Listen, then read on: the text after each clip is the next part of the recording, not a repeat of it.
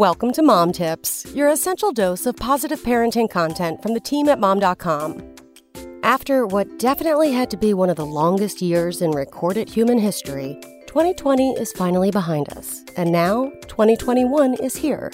Of course, plenty of the challenges we all had last year have followed us into this year, but it's hard to ignore how great the feeling of a fresh start is, even in my own head. But after everything I learned in 2020, there's one habit I'm not bringing into 2021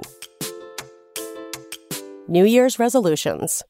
Here's why 1. I don't need the guilt. Every year I make resolutions. Every year I break them, and I feel bad about it.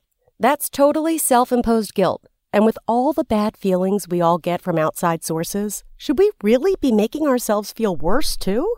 This year, I'm not going to be upset if I fail to exercise five times a week. I'm only human after all. 2. There are other things I'd rather focus my energy on.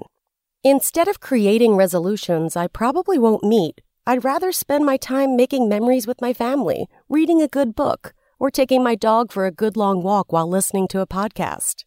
There's time for setting big goals, but that time doesn't have to be in January. 3. It's too much pressure. With everything we are all collectively dealing with in the world around us, I'm considering it a win if I am able to go to work and keep my kid alive. Anything else is just extra, and I don't need the pressure of trying to reach my goals while it feels like a big ask just to get out of bed some mornings. Maybe being kind and understanding to myself is more important. 4. Everything is so unpredictable. If 2020 taught me anything, it's that we aren't nearly as in control of our lives as we think we are. Crazy things can happen that we never could have expected or planned for. This year, I'm just going with the flow, doing what makes me happy, and trying to be the best mom I can be.